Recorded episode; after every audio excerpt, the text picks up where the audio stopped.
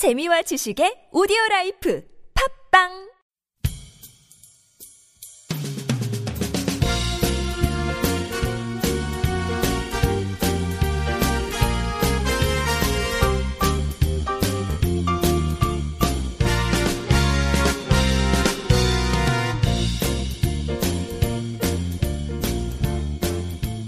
안녕하세요. 이동훈 기자입니다. 안녕하세요. 문경환 기자입니다. 안녕하세요. 진행자 윤탱입니다.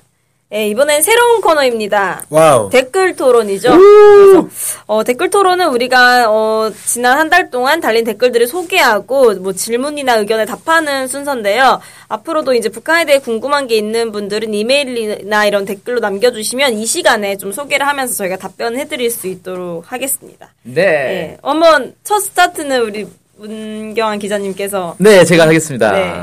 그 한일 위안부 합의 관련된 보도들에 달린 댓글들인데요. 네. 그러니까 북한이 한일 위안부 합의에 대해서 이런 반응을 보였다. 이런 보도였는데 뭐 이런 댓글들이 달렸습니다. 외교는 북한이 잘하는 것도 있다. 특히 위안부 문제는 민족적인 문제다. 이제 합의 결과 반대하면 좌파겠네. 판사님, 저는 보지 못했습니다. 판사님, 저는 눈이 없어서 음성 인식으로 글을 쓰고 있습니다. 이런 댓글들이 달렸습니다. 네, 판사님, 저는 어제 소녀상 농성을 했지만 영혼은 딴 데 있었습니다. 이렇게 해야 되는 건가요? 저는? 이건 고양이가 썼다, 뭐 이렇게. 최근에 이제 많이 유행하는 그런 네. 거죠. 아, 그렇네요. 아무래도 이 북에서 한일 위안부 보도와 관련해가지고, 합의와 관련해가지고 좀 비판하는 그런 입장을 네. 보였었는데, 그걸 보도를 했더니 우리 국민들께서 아, 이 말은 맞는 말이긴 한데 이 맞다라고 하면은 네. 사회 분위기가 흉흉하다 보니까 북한이 한 말을 맞다라고 하기도 참 어렵고 아니 네. 좀 웃긴 것 같아요. 네. 이. 분명히 맞지만 맞다고 할 수 없는 홍길동인가? 네, 그러니까. 네. 아무튼 좀 그래서 이런 댓글들이 좀 달린 것 같습니다. 아 그렇습니다. 뭐 씁쓸한 현실이네요. 맞는 얘기도 맞다고 못하는 뭐. 네. 네, 앞으로는 좀 맞는 건 맞다, 틀린 건 틀리다 이렇게 좀 자유롭게 마음 편하게 얘기할 수 있으면 좋겠다. 네. 그게 자유민주주의 아닙니까? 네, 그렇죠. 두려워할 필요가 없는 거죠. 네. 네, 이야기 좀 나눠봤고요. 다음 내용 소개해 주시죠. 네, 제가 소개해드리겠습니다. 북한의 빈부격차 과연 어느 정도일까라는 글에 달린 댓글입니다. 잘 보았습니다. 그러나 일본 기자가 했다는 기자회견 자체에 대해 믿음이 안 갑니다. 조작 왜곡질에 어디 한두 번이어야 말이죠. 오래전에 조선족 하나 부에다가 미소봉지 넣고 북한 마약상 취재했다고 한 이야기 들은 적도 있고요. 그리고 빈부격차라는 말보다는 소득격차가 더 맞는 말 같기도 합니다. 다음 겁니다. 공식적으로는 부동산 매매가 안 된다고 하지만 최근의 증언에 따르면 주택 입주권도 암암리에 거래된다고 하더군요. 시장이 확대될수록 계급이 분화되고 빈부격차가 커지는 것은 필연입니다. 이런 댓글 달렸습니다. 네. 이게 이제 어떤 기사냐면은 그 일본의 어떤 언론에서 아, 이거 방송 나간 적이 있어요. 네, 방송 나갔는데 네. 혹시 안 드시면 계실까봐 네.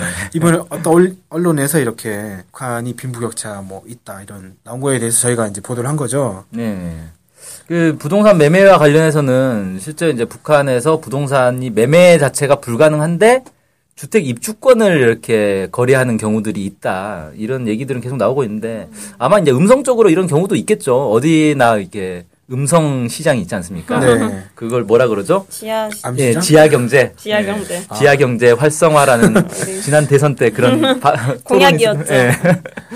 근데 그 이제 어느 사회나 그런 이제 좀 어두운 경제 면이 있긴 있는데 그게 기본이 되기는 어렵잖아요. 그러니까 네. 주택 입주권을 암암리에 이렇게 좀 불법적으로 거래하는 경우가 있긴 있어도 그게 경제의 어떤 기본이 돼가지고 아 계급이 생겼다. 새로운 계급이 생겼다. 이렇게 얘기하기는 좀 어려울 것 같아요. 그 숫자가 어느 정도 되는지 사실 파악 자체가 안 되고 있다 보니까. 그리고 계급이 분화된다라는 건 만약에 북에서 이런 거 단속을 아주 강하게 한다. 그럼 다 없어지는 거거든요.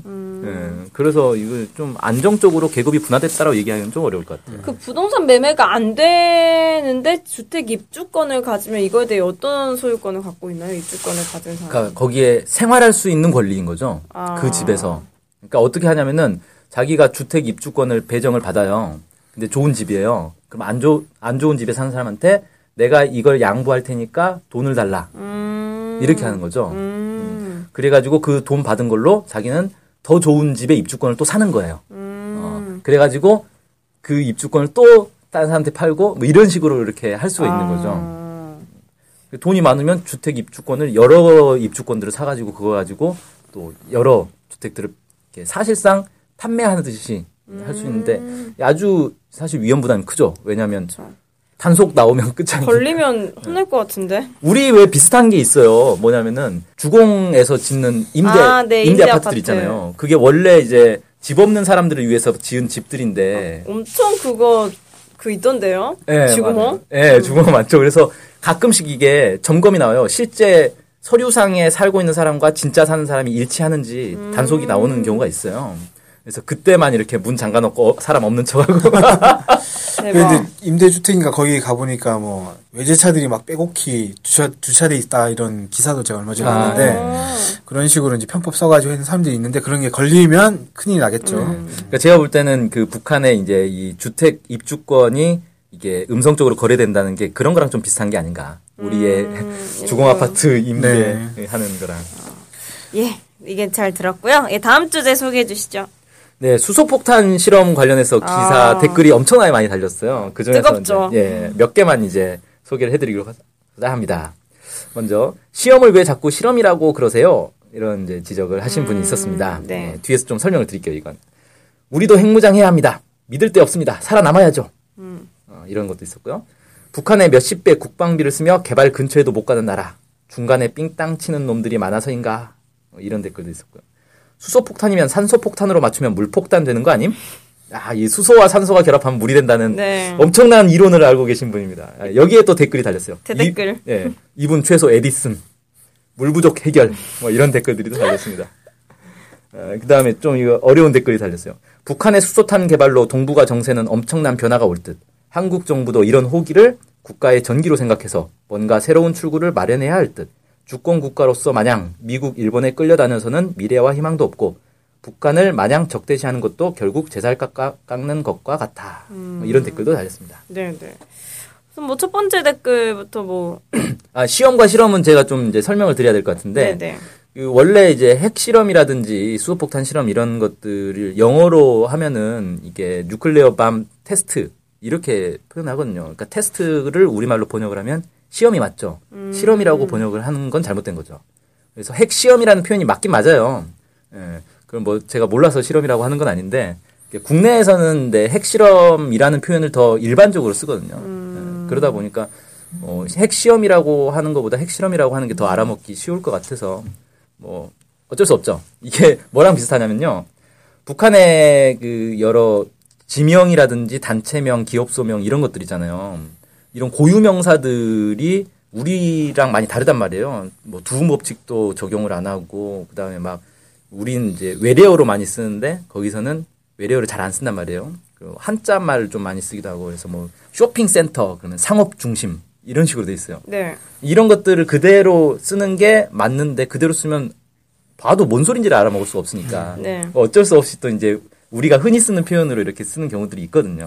뭐 저희가 객언을 리모델링이라고 표현한 것처럼 뭐 그런 거랑 비슷하게 생각하시면 될 것 같습니다. 네, 네.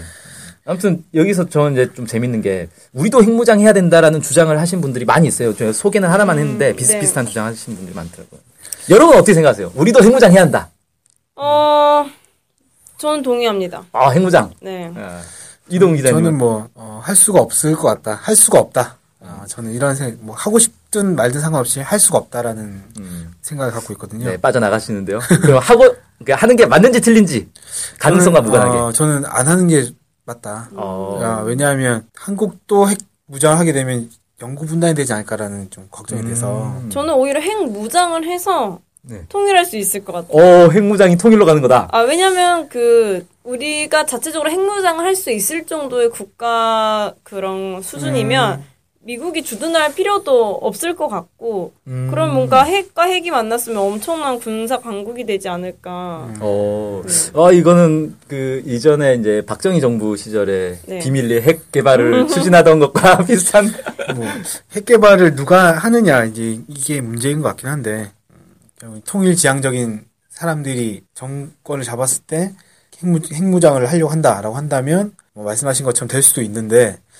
실제 과연 그럴까 이런 걱정도 되고 그리고 제가 이제 아까 현실적으로 어렵다라고 말씀드렸던 거는 이게 북한이 핵무장을 해오는 과정을 보면 상당히 잘 아시겠지만 엄청난 많은 제재를 받고 상당히 어려운 과정을 겪었지 않습니까?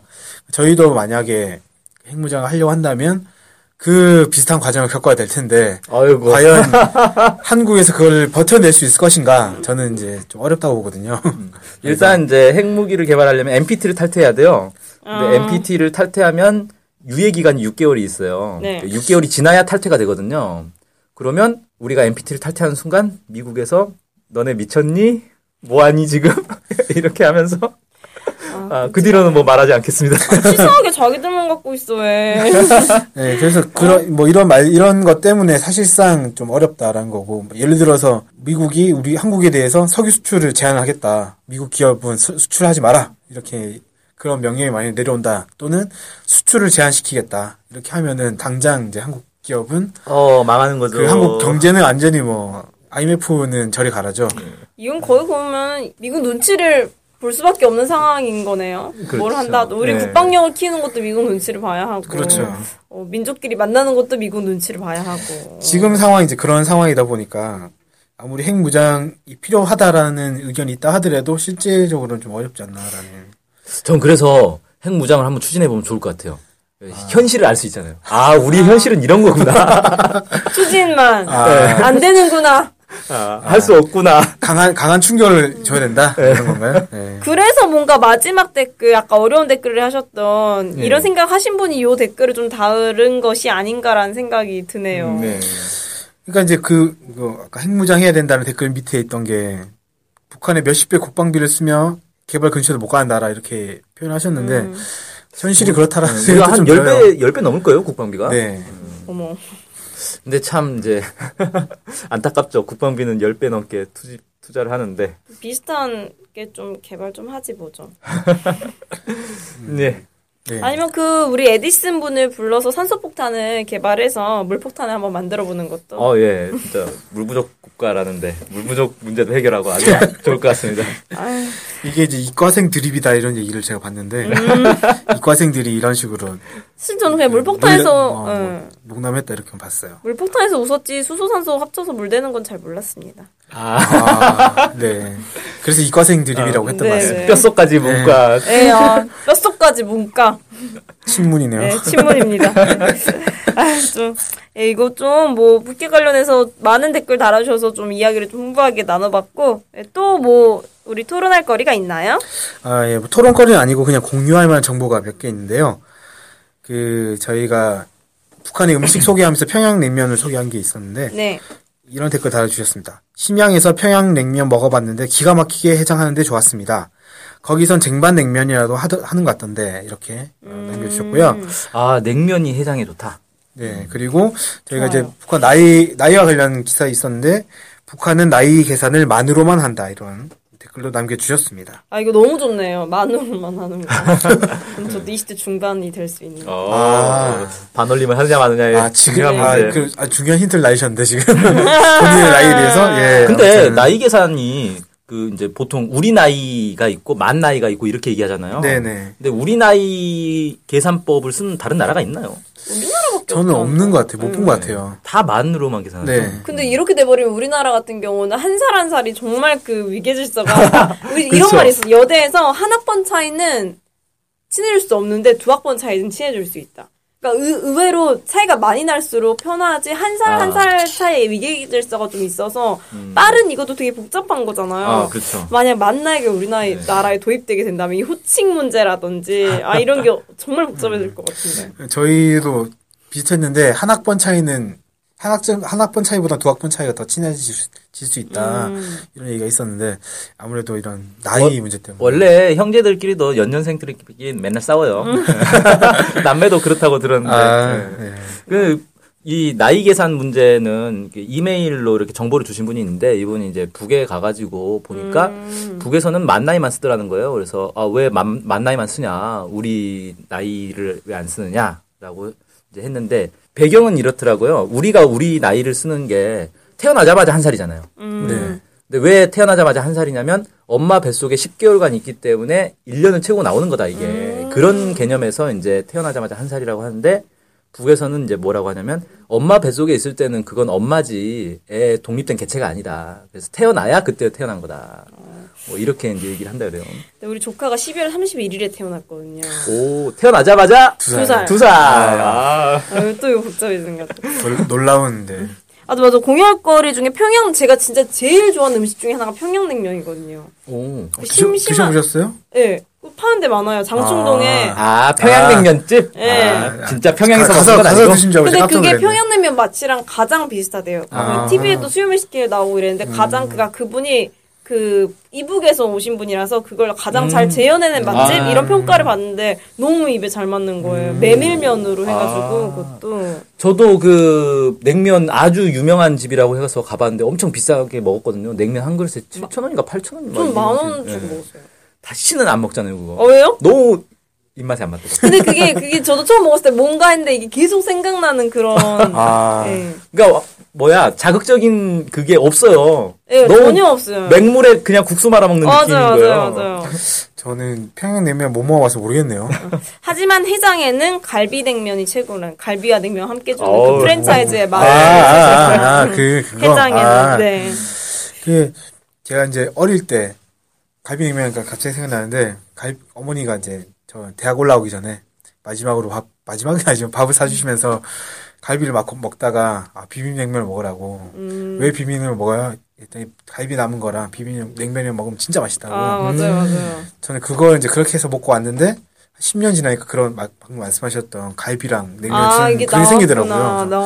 냉면을 시켰는데 갈비가 따라 나오는 신기한 현상이. 어머님의 그 성견지명이 대단하셨다. 그때 가게를 그때 하셨어야 되는데 뭐 이런 생각. 아까워라. 그런 이제 땅을 어쨌든 뭐 그런 생각이 났습니다. 네. 갑자기 나네요. 예. 이거 코너 재밌는데요? 이거 정착됐으면 좋겠어요. 네. 그럼 이게 정착되려면 여러분들께서 많은 댓글 남겨주셔야 됩니다. 악플도 좋습니다. 네. 많은 댓글 남겨주시면 이게 이제 되고 아니면. 네. 기억 속에서 사라질지도 모르겠어요. 예. 이런 소통하는 방송 21세기적이네요.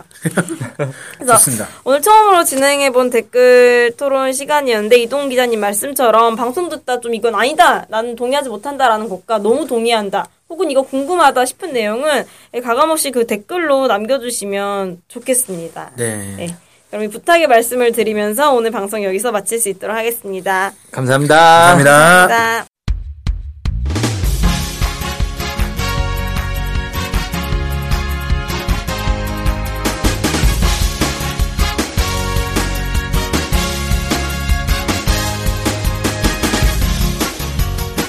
많이 들으시나요? 그럼요. 구독하는 방송만 10개 정도 됩니다. 와.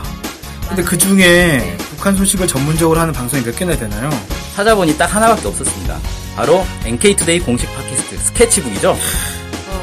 어쨌든 통일을 좀 하려면 그 상대방이 북한을 정확히 알아야 되잖아요. 근데 그런 팟캐스트가 하나밖에 없다니 정말 안타깝네요. 그래서 스케치북을 꼭 들어야 하는 겁니다. 네. 통일을 꿈꾸는 국내 유일 북한 소식 전문 팟캐스트 스케치북 많은 청취 부탁드리겠습니다.